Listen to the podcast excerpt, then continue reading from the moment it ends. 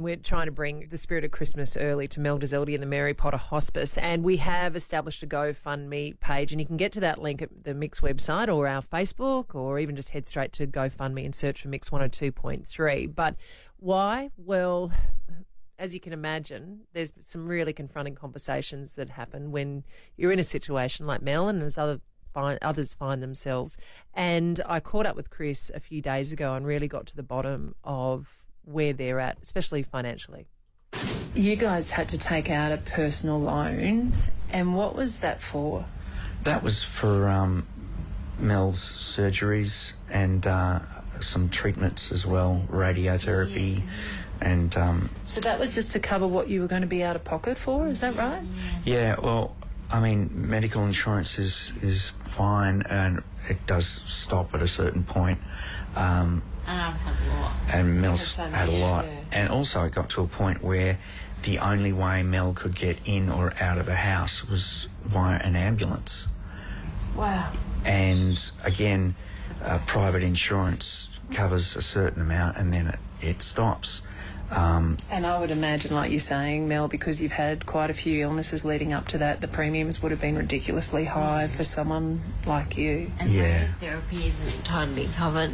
Radiotherapy isn't totally covered. I had no idea. And it's so expensive.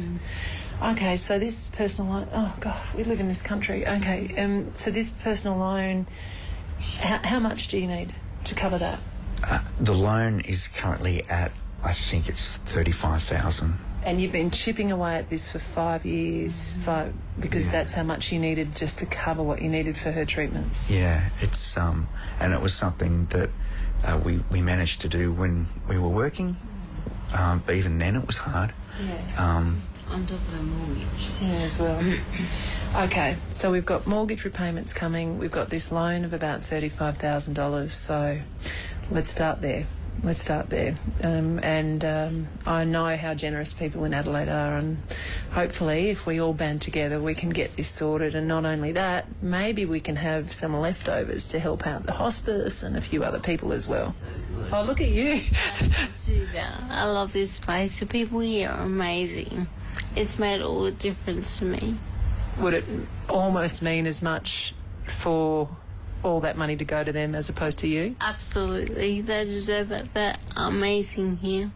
Wow. Um, Emma Jordan, you're amazing too. She's just donated $50. You know, we get it. Like, money is super, super tight. Super, super tight. So if there's anything you can do to help, that'll be wonderful. Even if it's just support by calling through and, and sending Mel a wish, especially on Friday when we do our simulcast with Power FM.